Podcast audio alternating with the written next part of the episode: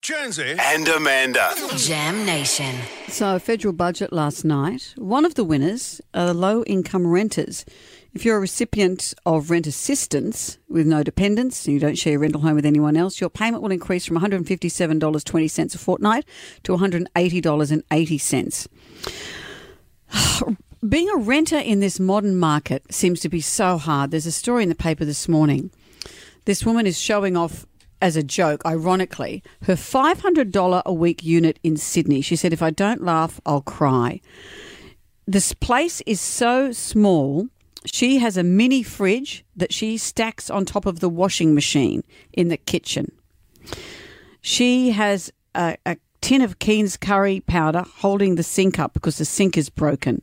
She says she has to sit sideways on the toilet to have enough leg room. Hmm. A bathroom mirror is glued onto the window.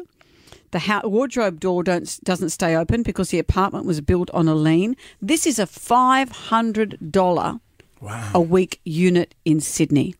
That's crazy. People from other parts of the world just must think, no wonder people are leaving Sydney. This is extraordinary.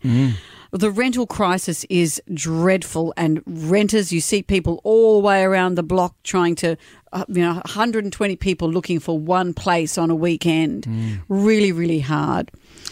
So let's talk about renting hell.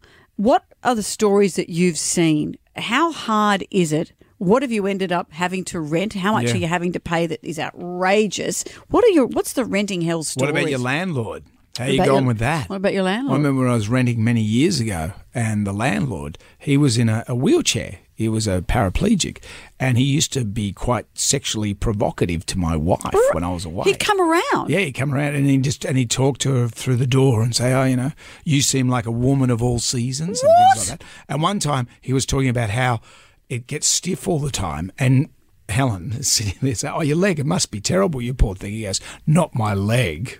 It stands up all the time." What did you do? What did she do? No, I mean, how do you? That that's. Can, well, you complain you to the do?" And I rental said, well, I can't board? go and can't go and beat up a guy in a wheelchair. Yes, you can. Well, Can not, you? don't have to beat him up, but you can go around You and say, "Hey, beat him up. You don't beat him up. was a normal landlord, I would have beat him up. You don't. You can just go around and say, "Hey, don't speak to my wife like that." You can go to the rental bond board. You could all sorts of things. You don't put up with that.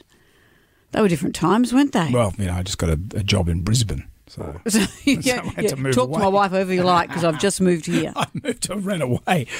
It resolved itself. renting hell.